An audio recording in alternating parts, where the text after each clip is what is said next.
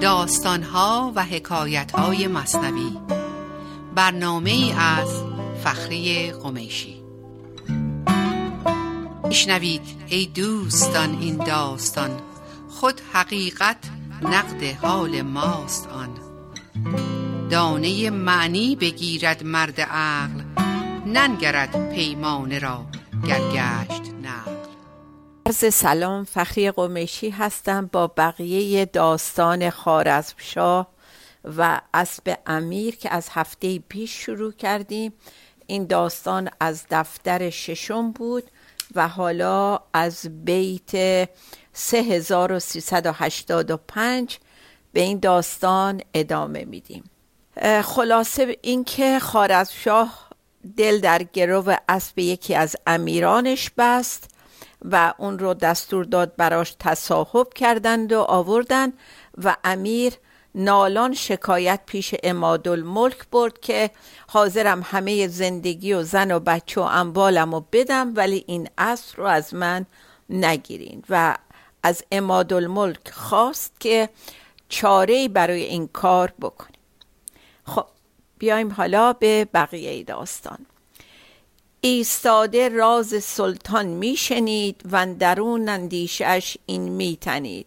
میگه امادالملک کنار سلطان ایستاده که می‌خواد این مسئله رو باهاش مطرح کنه در حالی که در درونش چه قوقایی برپا بود.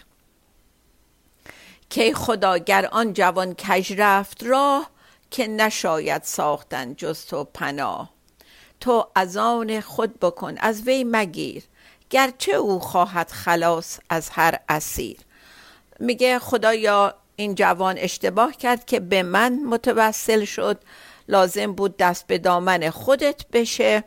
ولی تو مجازاتش مکن ازش مگیر و هر کسی که خلاص می‌خواد دست به دامن تو باید بشه. ولی اون از منی که خودم گرفتارتر بودم کمک خواسته. زان که محتاجند این خلقان همه. از گدایی گیر تا سلطان همه. میگه چه سلطان باشند چه گدا همه مخلوقات خدا محتاج هستند. با حضور آفتاب با کمال رهنمایی جستن از شمع و زبال.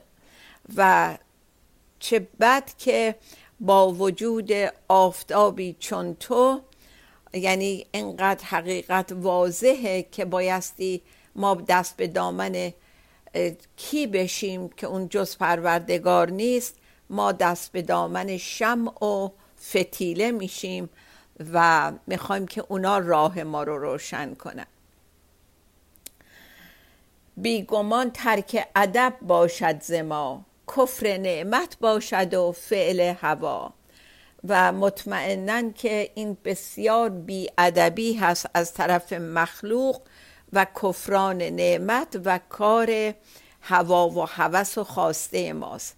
می‌بینین که هر دوی اینها چه شاه و چه این امیر مال باخته هوس و شهوت به دست آوردن یا از دست ندادن چیزی رو داشتن که این باعث می شد که اینجور به درد سر بیفتن. حالا در امادالملک این اندیشه ها گشت جوشان چون اسد در بیشه ها امادالملک با خودش در حال فکر بود که خدایا به دادم برس خودت این مشکل را حل کن که به پیش من آورده شده و حالا هواش مثل شیری بود.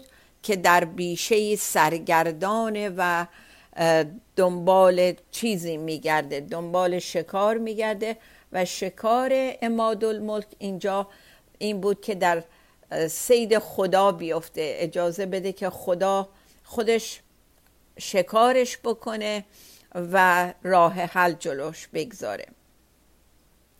ایستاده پیش سلطان ظاهرش در ریاض غیب جان تایرش میگه که همطور که کنار سلطان ایستاده بود به ظاهر اونجا ایستاده بود جانش مثل پرنده یا پرنده روحش در عالم بالا در گردش بود و چون ملائک او به اقلیم الست هر دمی می‌شد به شرب تازه مست و مثل فرشتگان در عالم بالا در عالم الست از شراب الهی می نوشید و مست می شد یعنی در این حال و هوایی که بود مست خدا بود در اون لحظه. چون تمام فکر و ذکرش این بود که خدا چه راه حلی برای این مشکل جلوش می‌گذاره.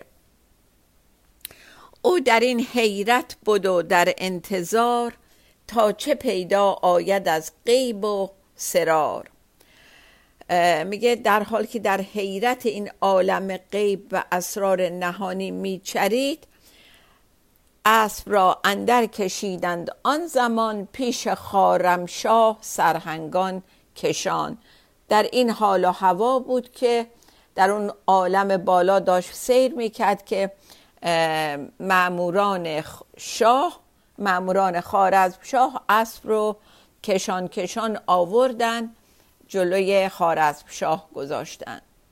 الحق در زیر این چرخ کبود آنچنان کره به قد و تگ نبود. میرو بودی رنگ او هر دیده را مرحبان از برق و محزاییده را.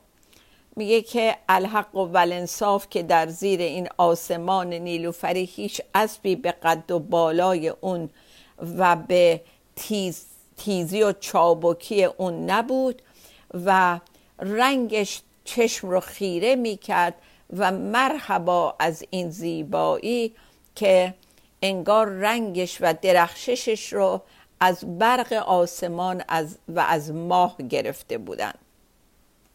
یعنی بسیار بسیار الان میگه خود امادالملک هم دید که واقعا به همون زیبایی که تصورش می‌رفت و وصفش رو شنیده بود. چون دمی حیران شد از وی شاه فرد روی خود سوی امادالملک کرد. کی؟ اچی بس خوب اسبی نیست این از بهشت است این مگر نه از زمین.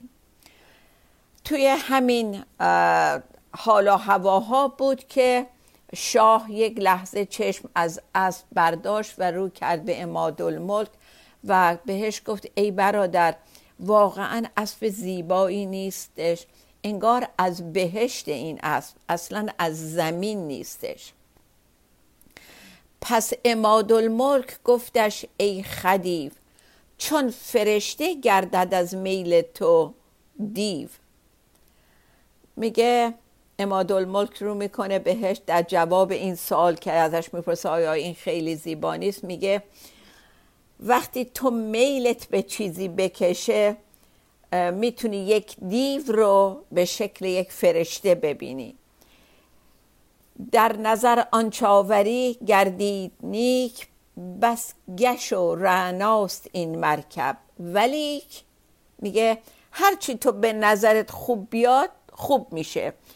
بسیار گشه یعنی زیباست و رعنا و قد بلند این اسب. ولیک ولیکن هست ناقص آن سرن در پیکرش چون سر گاو است گویی آن سرش. میگه بله قربان خیلی این اسب زیبا و رعناست. ولیکن یه نقصی داره. نگاه کن سرش مثل سر گاوه.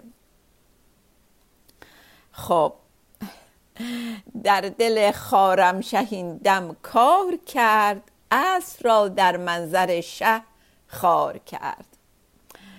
این چیزی که اماد گفت بهش که آره خیلی زیباست اینجوره اینجوره اینجوره ولی نگاه کن ببین مثل اینکه سر یک گاو گذاشتن روی اسب همین یه نکته باعث شد که یک دفعه مهر خارزمشاه از این اسب برداشته شد و اسب در نگاه شاه خار شد. و از اینجا حالا اون موضوعی که مولانا قصدش از بیان این داستان بوده شروع میشه. و می‌خواد بگه که این علت و معلول رو حالا داره راجع صحبت می‌کنه که آیا گفتن همین یک نکته باعث شد که یک دفعه تمام اون زیبایی از چشم شاه محو بشه و یا می‌تونه یک دلیل دیگه ای داشته باشه؟ از اینجا شروع کرده مولانا حالا داره رو این موضوع صحبت می‌کنه. میفرماید چون قرض دلاله گشت و واصفی از سه گز کرباس یابی یوسفی. میگه وقتی برات کارت بهانه داشته باشی می‌تونی یوسف زیبا رو انقدر کم ارزش بکنی و زیباییشو محو بکنی که بتونی به قیمت ناچیز سه متر کرباس بفروشیش. گز یه واحد متر بوده ظاهرا یک کمی از متر بیشتر و حدود یه متر. میگه که کرباس هم خیلی پارچه بی ارزش و ناقابلی بوده. میگه وقتی تو یک قرضی داشته باشی یک بهانه بر این کارت داشته باشی می‌تونی یوسف زیبا رو به قیمت ناچیزی بفروشی. و حالا از اینجا به بعد دوباره مرتب مولانا مثال و ابیات بسیار بسیار زیبایی میاره که این موضوع رو جا بندازه. اولین بیت که میاره اینو می‌خونم و بعد میریم یک بریکی می‌گیریم و برمیگردیم ادامه میدیم. میفرماید هست از آغاز چون بدر آن خیال لیک آخر می‌شود همچون هلال. میگه این خیال این میلی که به دل شاه افتاده بود که تصاحب اون اسب بود و زیبایی هاش انقدر براش نمایان بود مثل یک خیالی بود که وقتی ما یک خیالی در سرمون میفته اول مثل قرص کامل ماهه مثل بدره. ولی آخر کار در پایان مثل هلال نازک میشه. ماه اینجوریه دیگه روندش. در یک زمانی کامله و بعد به آخر ماه که می‌رسیم مثل یک هلال نازک میشه. گر تو اول بنگری چون آخرش فارق آیی از فریب فاطرش میگه ولی اگه از ابتدای کار به آخر کار توجه بکنی از فریب اون هوس نجات پیدا می‌کنی. فاطر یعنی سست و خموده و بی خودی میگه اونجا می‌تونی خودتو نجات بدی از اینکه بیفتی به دام این فریب. خب بریم یه تنفسی بگیریم و برگردیم به بقیه این ابیات فوق العاده زیبا گوش بدیم و بخونیم. با ما باشید.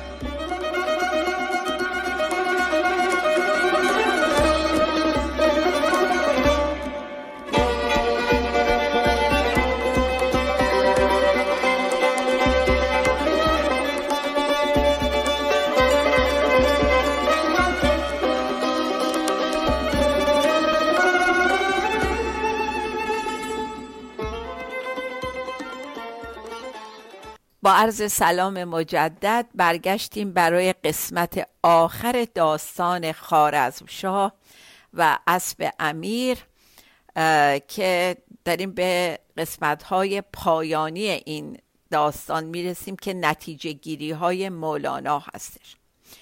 قبل از اینکه ابیات بعدی رو شروع کنم متوجه شدیم که در این داستان یک پادشاهی هست با خواهش های بزرگ دنیایی و طمع زیاد که با همه این چیزهایی که داره حاضر نیست از یه چیز دیگه هم صرف نظر کنه و می‌خواد اون رو هم به دست بیاره بدون اینکه به نتیجه کار فکر بکنه و از اون طرف یک امیر مال باخته هست در داستان که او هم وابستگی داره و انقدر همانیده شده به یک اسب به یک موجود به یک خواسته خودش که میگه اگر اینو از دست بدم میمیرم.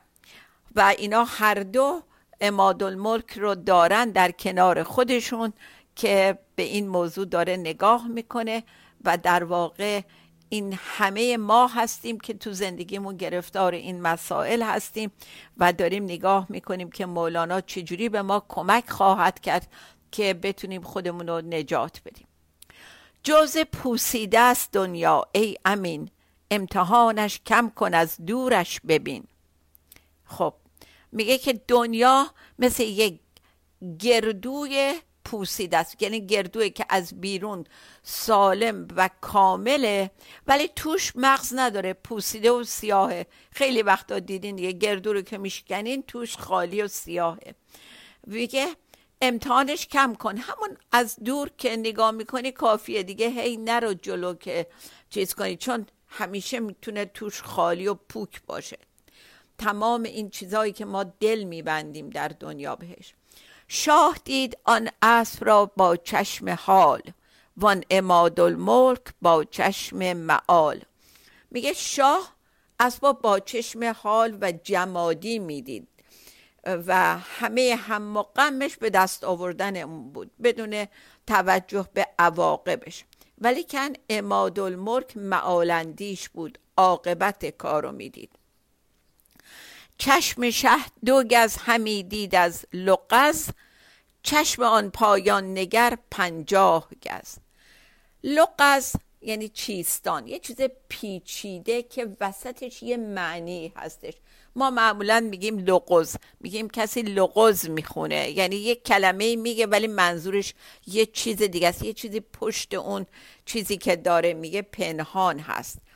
و حالا میگه این داستانی که الان پیش اومده برای شاه شاه داره فقط دو گز یعنی یه ذره از اول این چیستان رو داره می‌بینه. همون اولش زیبایی اسب رو داره می‌بینه و اینی که چطور صاحبش بشه.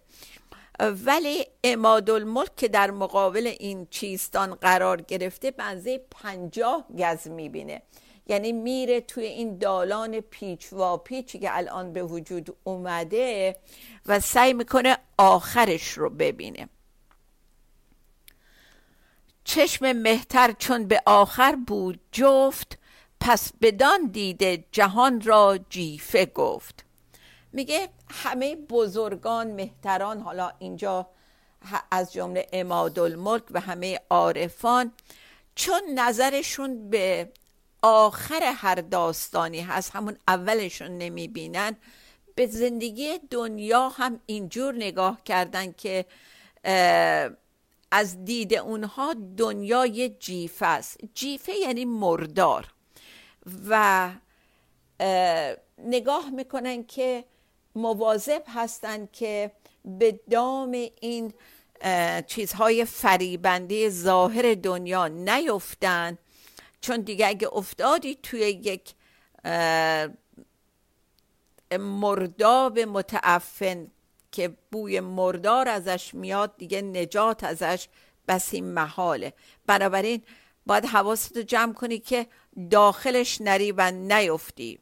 و مولانا در ابیات خیلی قشنگی داره که میفرماید که اگر نمی‌تونی از یه چیزی پرهیز بکنی مواظب باش نری جلو امتحانش نکنی چون قادر نیست خودتو ازش نجات بدی.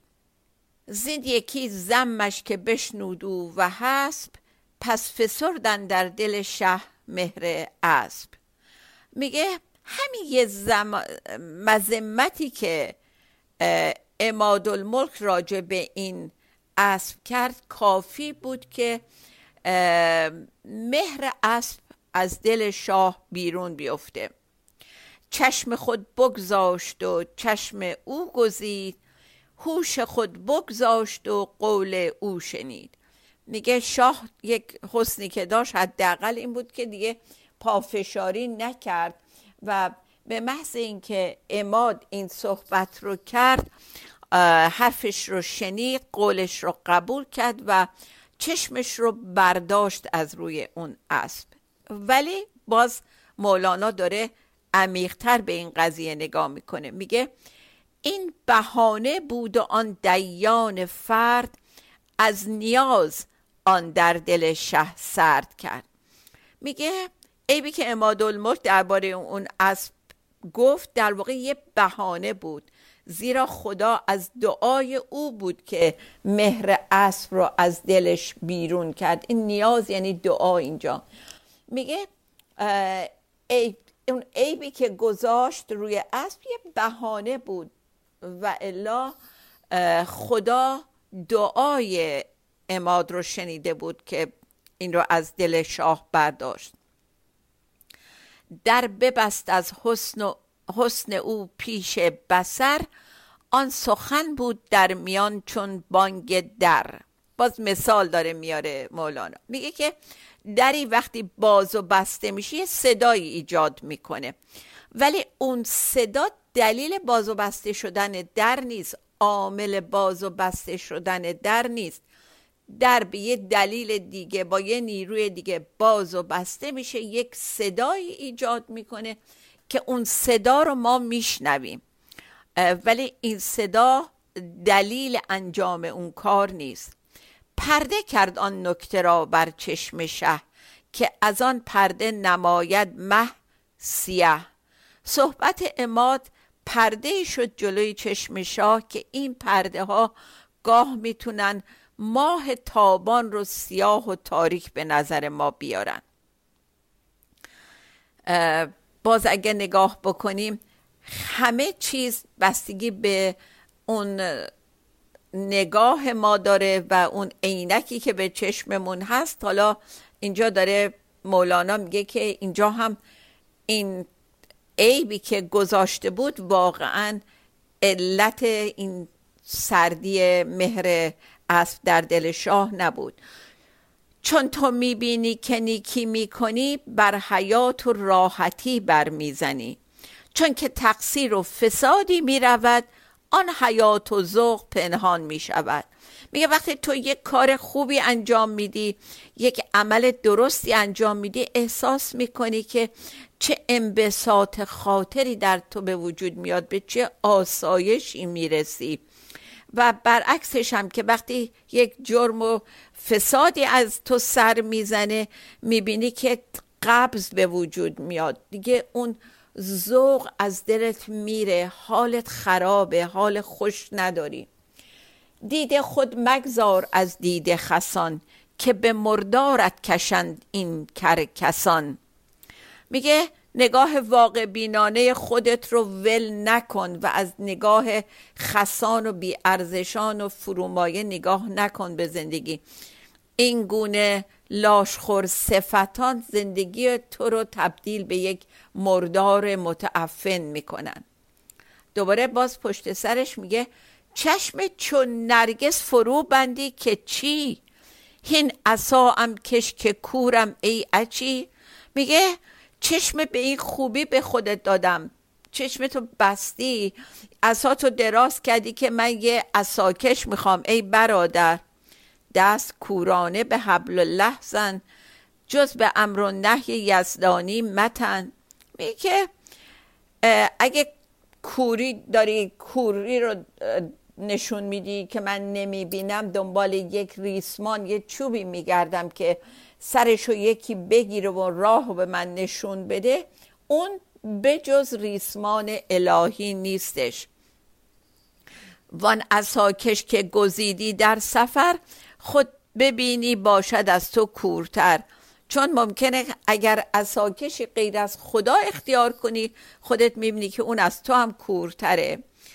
دوباره حالا میگه حالا اون اسای خدا اون ریسمان خدایی چیه؟ میگه چیست حبل الله؟ رها کردن هوا کین هوا شد سرسری مر آد را.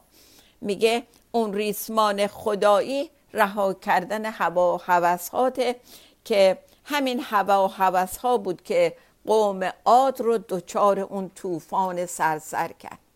خب سه بیت دارم وقتمون داره تموم میشه که اینا فوق العاده قشنگن. خلق در زندان نشسته از هواست. مرغ را پرها ببسته از هواست. ماهی در تابه گرم از هواست. رفته از مستوریان شرم از هواست. خشم شهنه شعله نار از هواست. چارمیخ و حیبت دار از هواست. آسون معنیش دیگه وقت براش نمی‌گذاریم بل میگه هر بلایی که سر هر کی میاد از اون خواسته هاست که دنبالش رفته. چون رها کردی هوا از بیم حق در رسد سقراق از تنسیم حق. حالا اگه این هواها رو ول کردی از اونجایی که می‌خوای به راه خدا بیفتی اون وقت شراب خدایی پیاله و شراب پر خدایی از اون چشمه حق میاد. و گفت سلطان اسب را واپس برید زودتر زین مظلمه بازم خرید. خب سلطان میگه اسب رو ببرین بدین به صاحبش. خیلی زود. و منو نجات بدین از این دام ظلم کردن که داشتم میافتادم توش.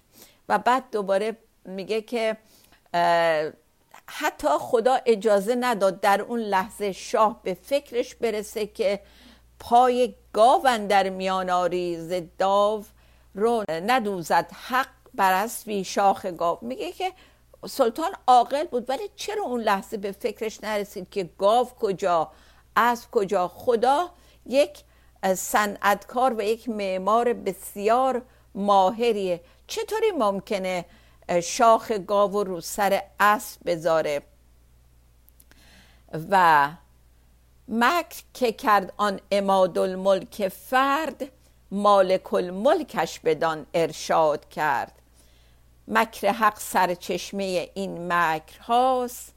قلب بین اسبعین کبریاس میگه این فکر که به ذهن اماد الملک رسید که بگو سرش مثل گاوه هم از لطف خدا و از مکر خدا بود. چون اماد الملک از خدا خواست که کمکش بکنه. اون این فکر رو بهش انداخت. این مکر رو یادش داد که بگو سرش مثل گاوه. اونم از خودش نبود. خدا این مکر رو بهش انداخت. خب تموم شد داستان. شعر پایانی که این هفته انتخاب کردم. منگر به هر گدایی که تو خود از آن مایی مفروش خیش ارزان که تو بس گرانبهایی. شاد و بی توقع بمانی تا داستانی دیگر. خدا نگهدار.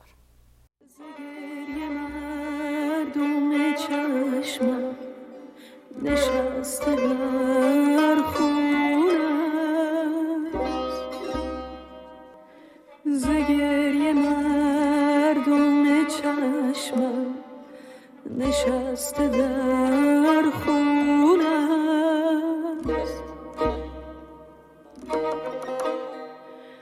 ببین ببین ببین ببین. ببین که در طلبت حال دل چون است.